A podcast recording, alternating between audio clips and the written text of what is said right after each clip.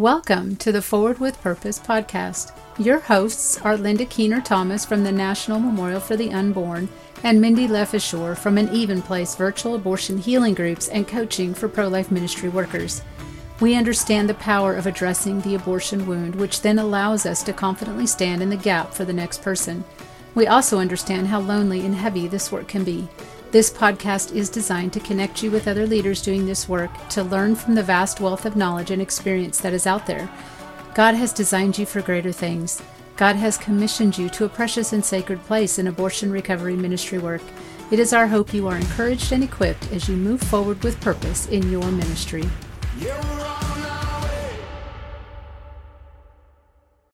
Today we have Meredith Woods from Springwater Healing joining us for a conversation. Thank you so much for inviting inviting me on. I'm really delighted. It's a great privilege. I do love the work that I do. And I guess it's been a journey. I actually worked for another crisis pregnancy center, a pregnancy resource center, rather. Almost 10 years ago, I was a, a counselor and advocate for about three years. And when I left, I thought that's the end of that. Um, and I went off and I actually moved out of state. I'm uh, originally from Massachusetts, but I spent many years in Georgia. So I moved oh, back okay. to Georgia and I thought I will probably never come back to Massachusetts. Um, and my background is in professionally is social services. I have a de- mm. degree in counseling, professional counseling. And so I've done a whole lot of work with nonprofits, government, worked with all kind of different people, backgrounds, housing, mental health issues, disability. So that really is my passion is to help hurting people. In 2020, I moved back to Boston and somebody invited me to the BCPC gala. And I was familiar with that ministry only because I had worked with, as I said, another pregnancy center about 10 years earlier. And BCPC is?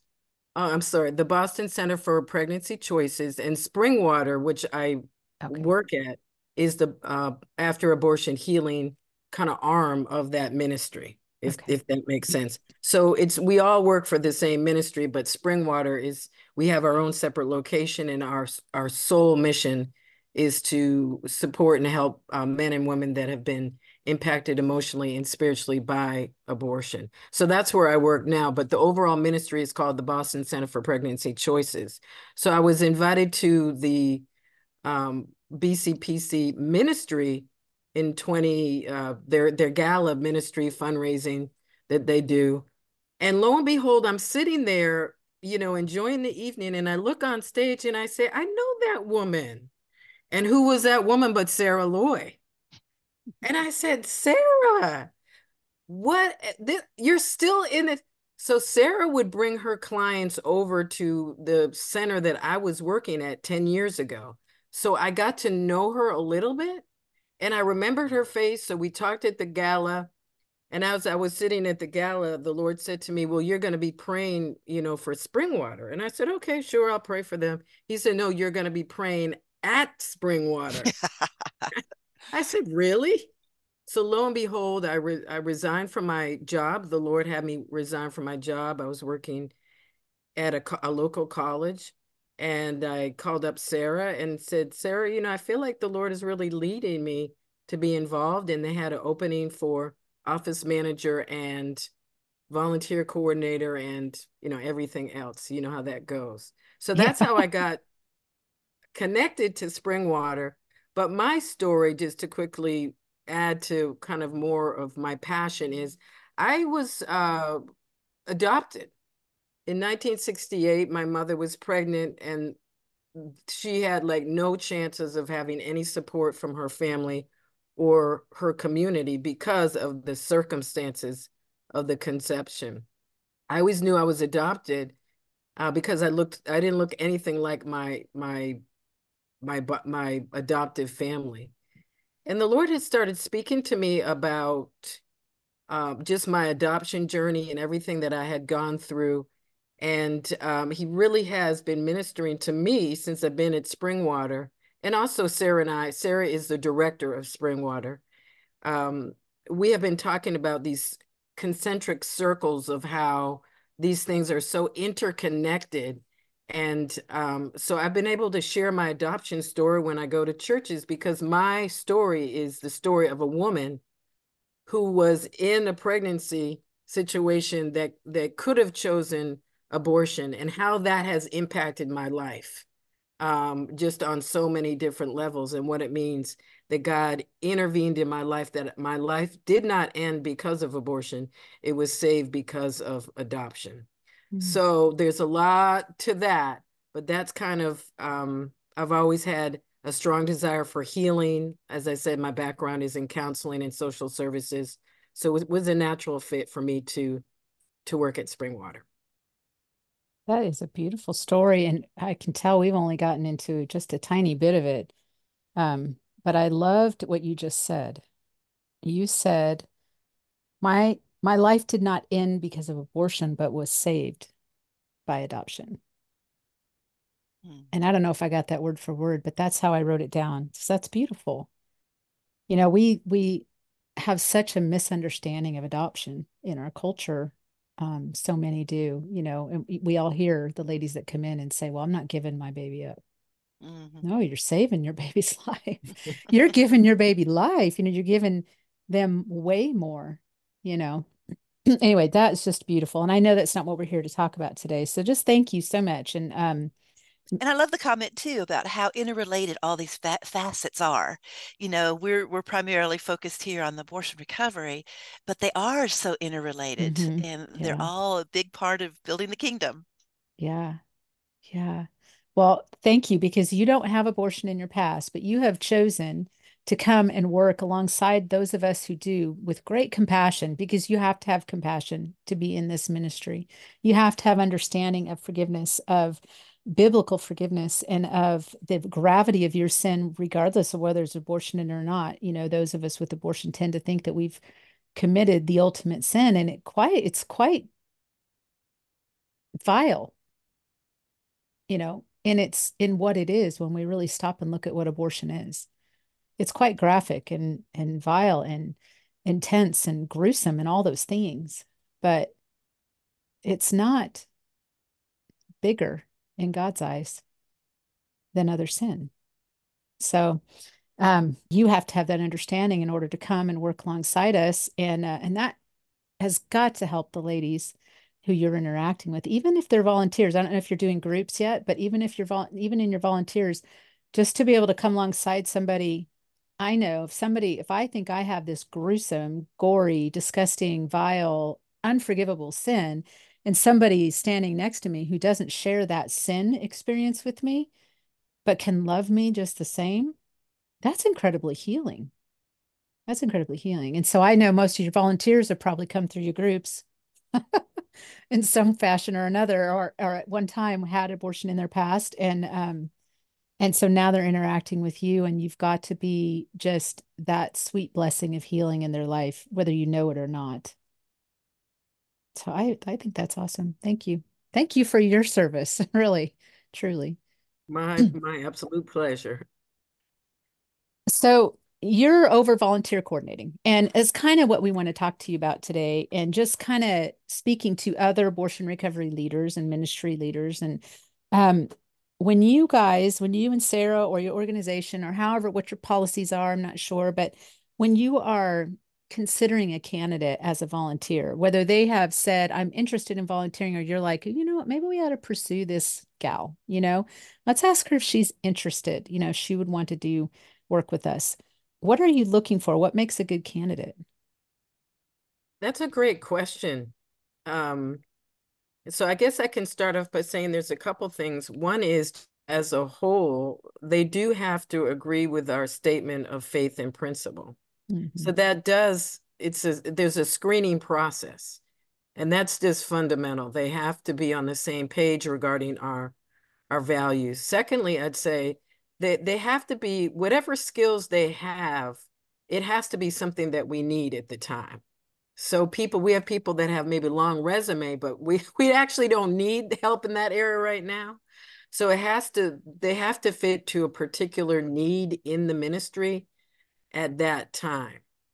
Um, so you know, and there are ongoing needs that we have, and sometimes there's temporary needs that we have, but we have to have a need for them. Secondly, really for us is a question of did God send this person? And we're very, very dependent upon the Holy Spirit to show us.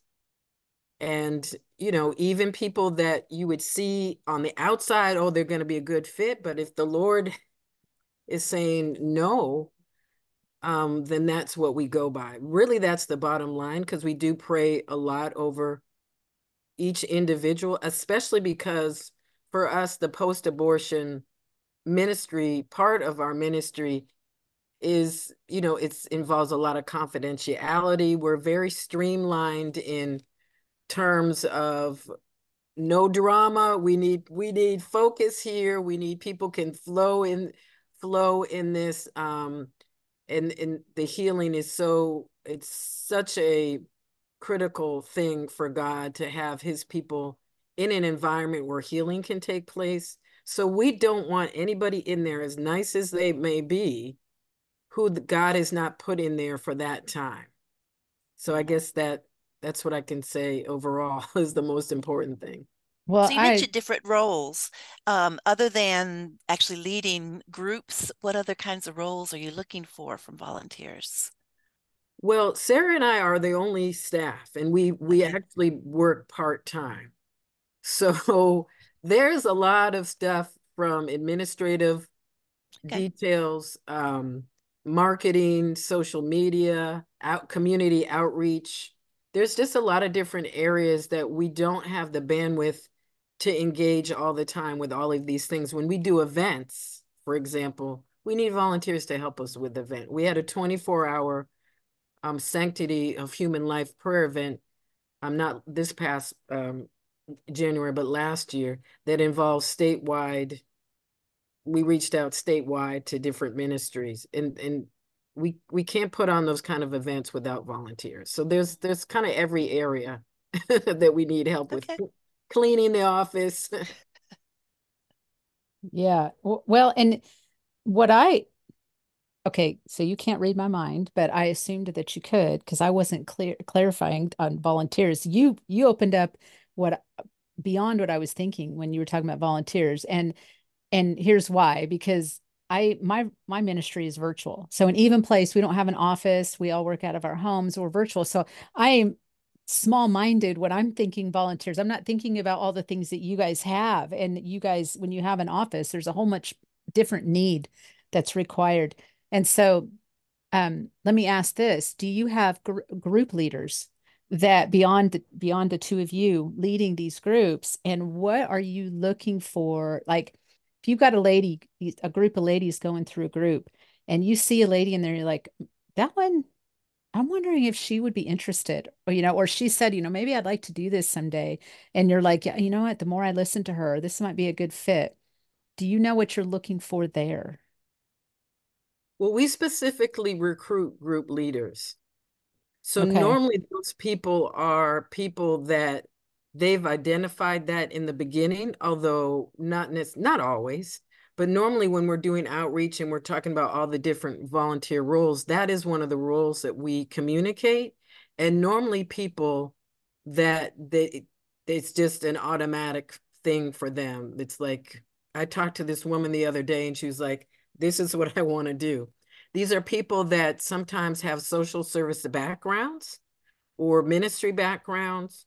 Um, so it's it's not too difficult, I would say, and even people that have come through the groups, it's not too difficult for us to identify those people. And I think they really self-identify as this is what they want to do.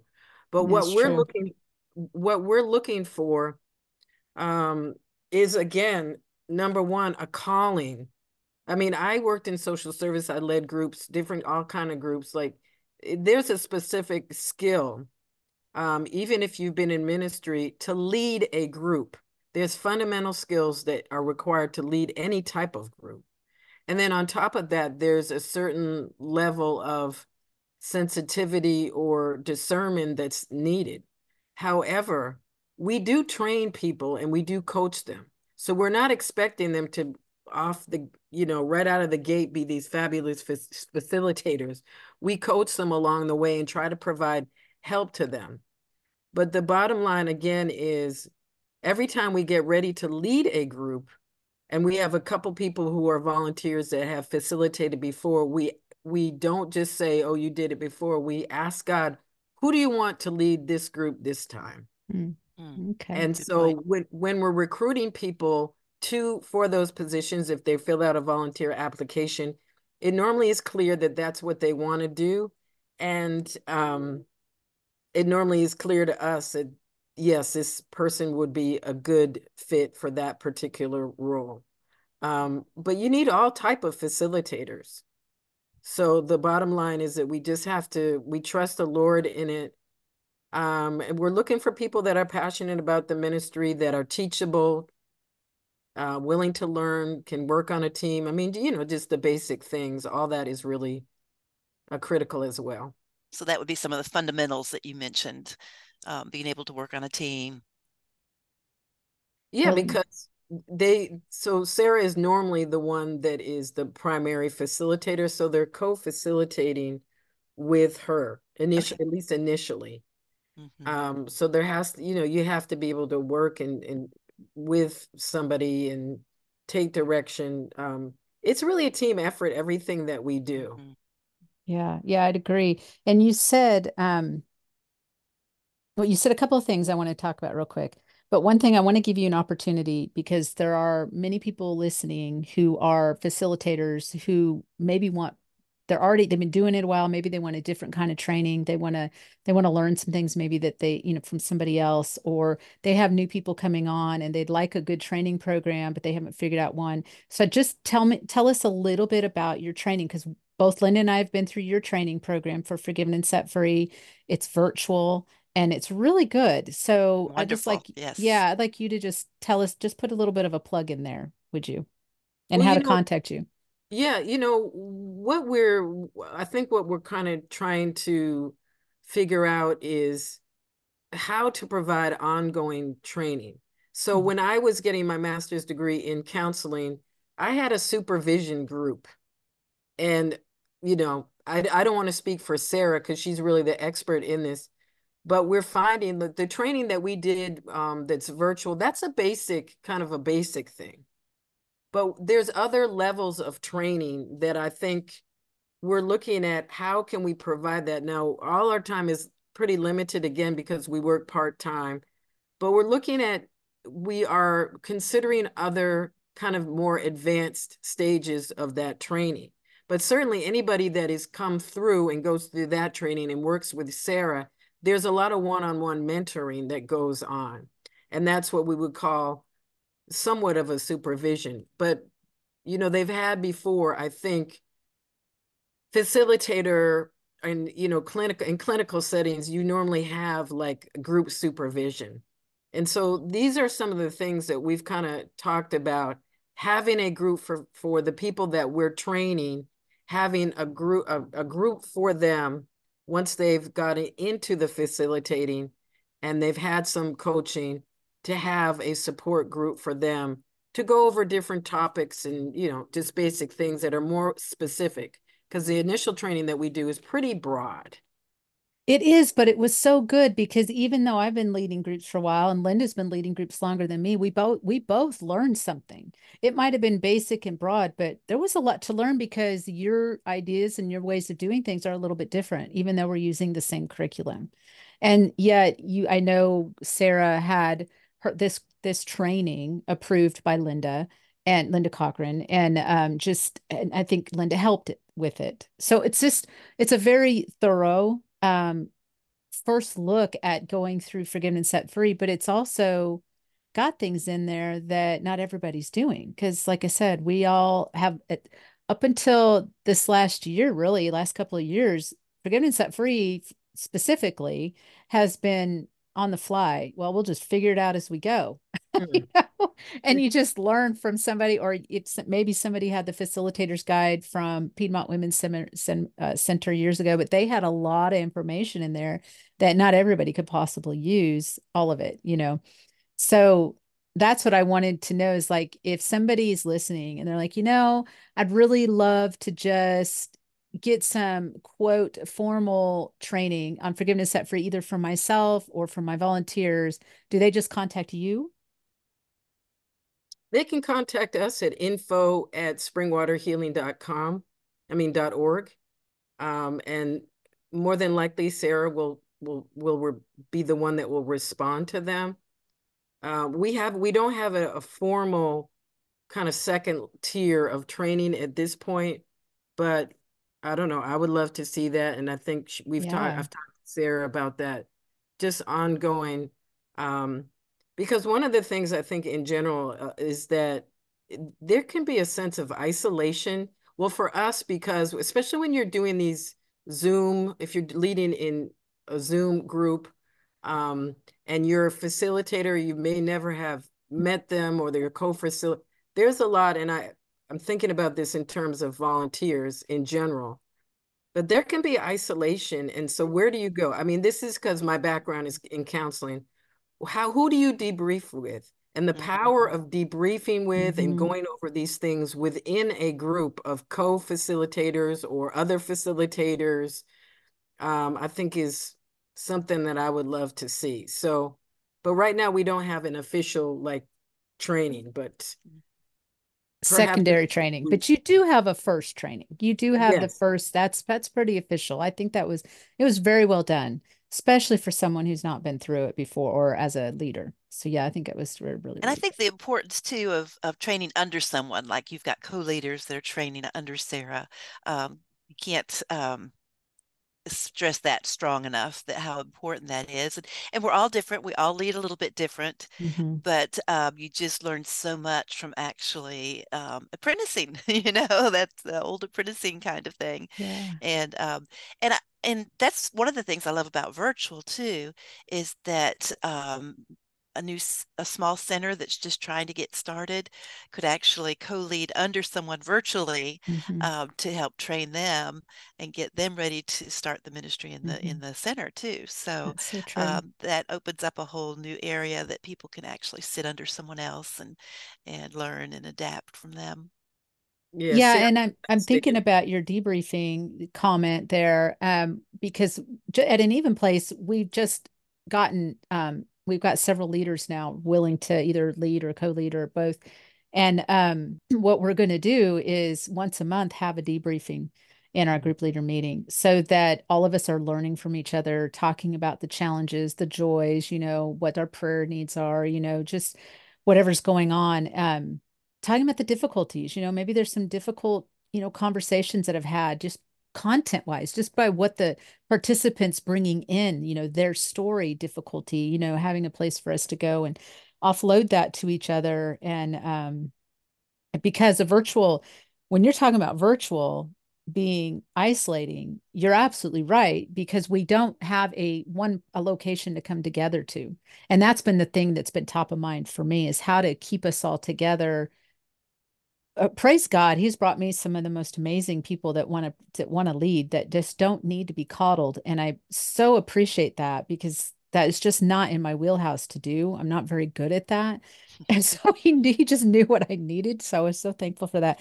But I want to look at this. Um, um, there's a question I want to ask you about when what should our expectations be of those who are volunteering their time their duties etc you know because some of us are super volunteers like you. I think if you were volunteering in your passion, you would be a super volunteer, Meredith. There's something tells me you have that kind of worth ethic, that quality of um, dedication, right? That you could, if you had the time to put into it, you would.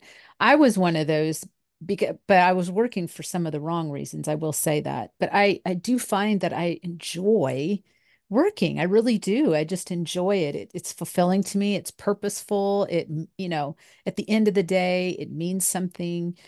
Um, but not everybody has that. Like they have desire, but not really that drive.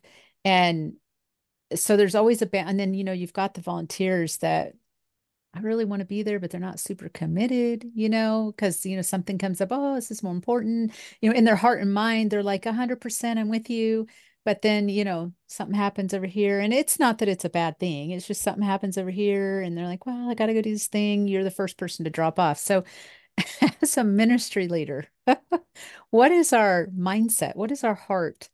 What is our understanding? What do we need to know? Well i would say um, if we have clearly and consistently communicated our expectations if we've done that then I think it's reasonable to expect that volunteers are going to be able to meet those expectations. I do find sometimes that there's issues with being consistent in what you're communicating regarding expectations.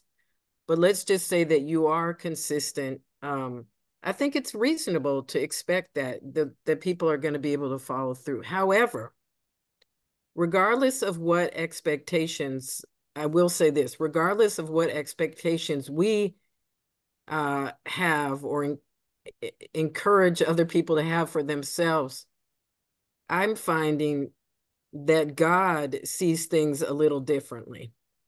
Hmm. Hmm. Can you give me a story or example? Well, what I'm saying is that there are certain things that I might be able to do and do them well. But if I have the expectation that everybody can do that well or that everybody's going to be consistent in that, God, God, for God, it might be, he might be fine with that person doing maybe a partially.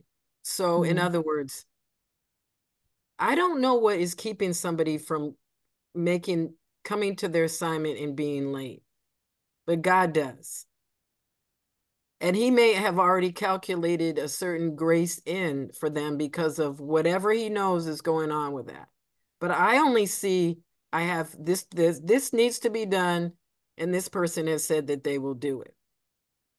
So when i find myself you know as we all do feeling like let down because you know we had this expectation i guess i'm encouraging us to remember that god can have different expectations not that he, you know, is just saying, oh, it's okay, you can do whatever, but that in order to provide grace to people, I need to understand that not everybody thinks or feels or perceives things the way that I do. And sometimes my expectations are based on me, what I expect, mm-hmm. and not necessarily what God would have for that person.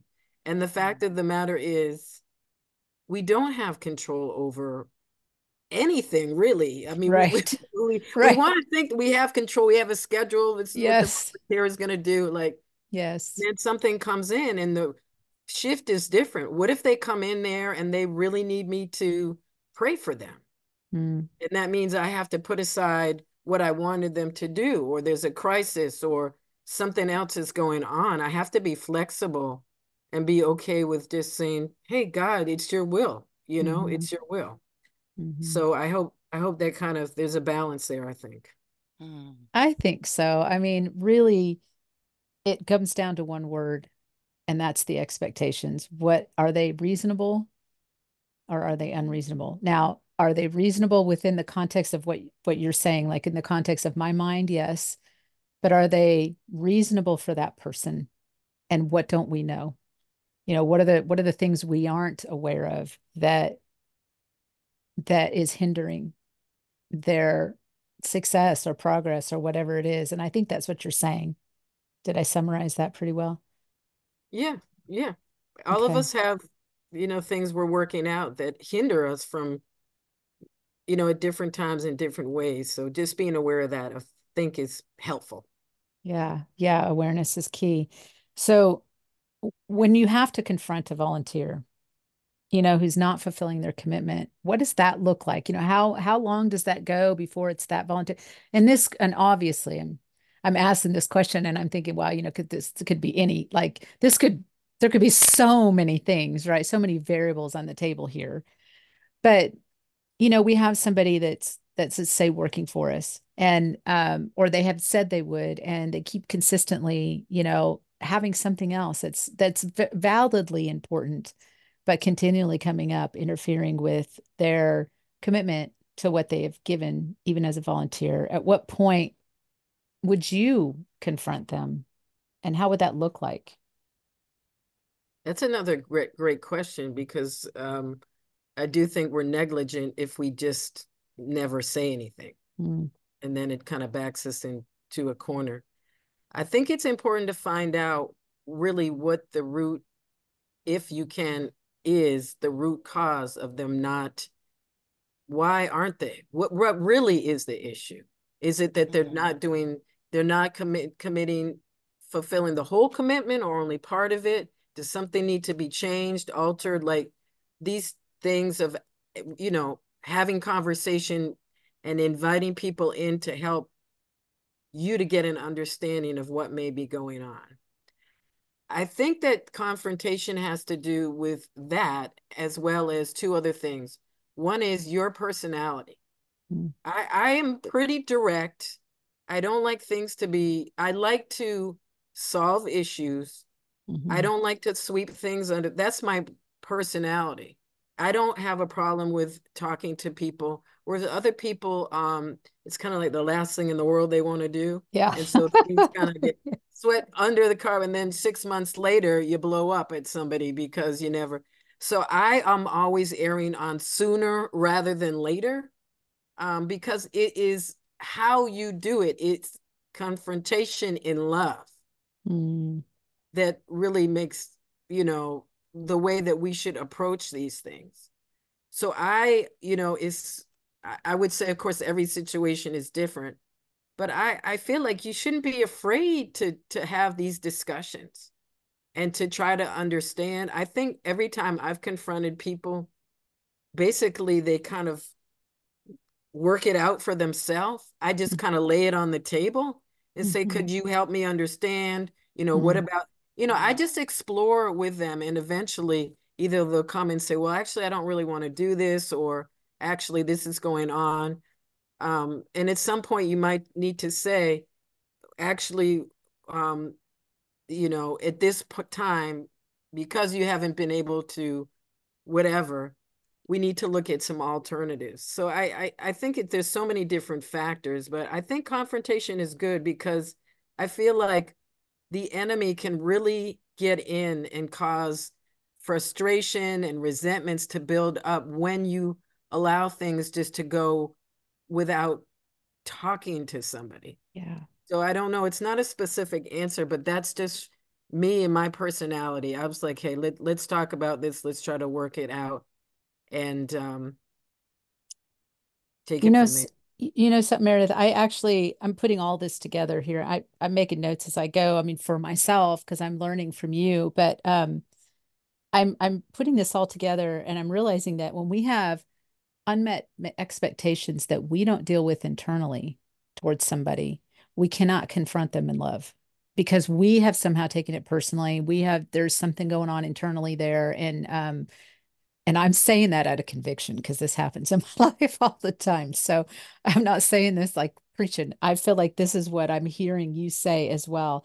And so, in order to confront with love, we have to put all those expectations aside because what I heard you say, and I thought this was really so profoundly simple but beautiful. You said, Could you help me understand as an mm, approach like and explore with them what's going on? And so then it becomes not this, I've got all the answers, you're not fulfilling them. It's more of a, we're going to work through this together and figure out what's going on together because I love you, because I care about you that's how I see what you're doing there. You're coming alongside them as a friend, as a partner, as a, you know, maybe a, a, a boss, if you will, but you're also coming uh, alongside them as a sister in Christ. What's going on in your life that I don't understand? You're willing to say, I don't have all the answers here. Mm-hmm. And I love that. It's beautiful. And it, the sooner rather than later, actually, I think is, um, is something that shouldn't be glossed over right is a, is a saying that you said because when we um, let things go the sooner we can deal with them the less we stew over them is what i'm getting at yes right yes. the less stewing that goes on because when we stew over it we end up exploding instead of coming in love anyway this beautiful answers. And part of it, Meredith. I love, I love what you said about person knowing your personality too. Mm-hmm. I know that I'm very much of a project-driven person more than a mm-hmm. people-driven person. you know, yes. so I'm looking at what I want to accomplish, and mm-hmm. to realize that that volunteer is part of my mission that God's given me is yes. building that person up and appreciating and and um, letting them know um, how much you appreciate them. So that's the whole opposite side of the confrontation is how to build them up and keep them motivated and um, let them know they're part of the team and, and how valuable they are. Yeah. And Linda, I'm going to kind of put you on the spot again because I like to do that to you because I just love you so much. But when you were leading the pregnancy center, um, what were some of the did you employ any of these tactics and um, what what how did you handle some of these things with volunteers well, as far as the appreciation thing, I did have a volunteer coordinator at that point um, mm. in Meredith's role, and I know many of us don't have that um, luxury or doing it all ourselves. But um, yeah, just doing little things go such a long way. You know, little gifts or little appreciation banquets, or you know, just letting them know how important they are. And uh, I think Meredith mentioned communication too. You know, uh, that builds the team is letting them know how valuable they are and and what's going on and and giving uh, opportunities for that communication to happen so that they they feel it. And mindy you're doing a great job of that too as you're building uh, your virtual team is um, taking the time and it, it does take time mm-hmm. to to have meet regular meetings have the discussions to keep that communication open um, and that's so valuable. Yeah.